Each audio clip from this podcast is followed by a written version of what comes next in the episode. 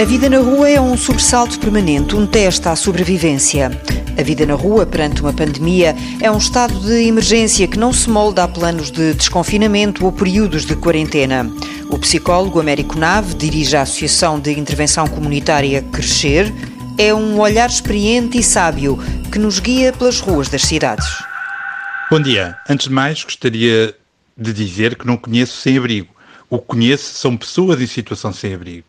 O termo sem-abrigo, que é usado pela maioria das pessoas e pelos mídias, cria uma imagem na sociedade de que são as pessoas que nasceram sem abrigo, que já nasceram excluídas ou já estavam predestinadas a ficarem sem abrigo. O que observamos, infelizmente, é uma indiferença por parte da maioria da sociedade, como se a existência de pessoas a dormirem na rua já fizesse parte dos nossos dias e não pudéssemos fazer nada. Criam-se mitos de que as pessoas estão em situação sem abrigo porque querem ou que há pessoas que não querem sair da rua. Trabalho nesta área há 20 anos e nunca conheci uma pessoa que não aceitasse ir para uma casa.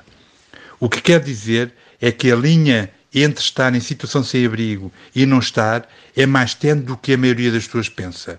O que existe são pessoas em situação de sem abrigo, pessoas como quaisquer outras, mas que neste momento estão nessa condição de sem casa ou sem teto. Estas pessoas já tiveram empregos e família, mas por qualquer razão, e as causas são variadíssimas e diferentes de caso para caso, viram-se numa condição de sem-abrigo. São pessoas que têm competências profissionais, sociais e relacionais como todas as outras. Se não falamos de pessoas, aumentamos o estigma sobre as mesmas. Estar na condição de sem-abrigo é estar em modo de sobrevivência e isso leva todos os seres humanos a alterar os seus princípios mais básicos. Altera-se a forma de pensar, de raciocinar, vivendo-se num estado de hipervigilância, de medos e receios que nos torna mais primários no sentido psicológico do termo. Isto acontece-nos da condição de sem-abrigo se vivemos uma guerra ou eventos de catástrofe.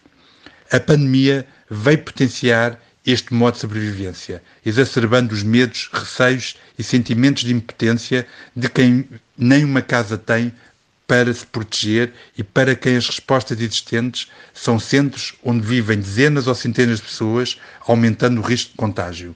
O que observamos nestes últimos tempos são pessoas ainda mais assustadas por verem as ruas vazias. As respostas que têm sido criadas vão numa linha de caridade quando as pessoas precisam de respostas em que se acredite verdadeiramente na sua recuperação e inclusão na nossa sociedade.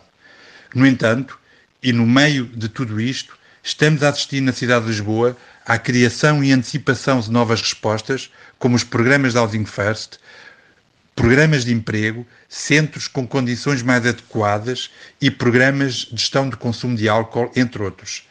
Tenho esperança que a pandemia que vem enfatizar a situação frágil e vulnerável em que vivem as pessoas em situação sem abrigo, algumas delas há dezenas de anos, possa ser uma oportunidade para melhorar as suas condições de vida.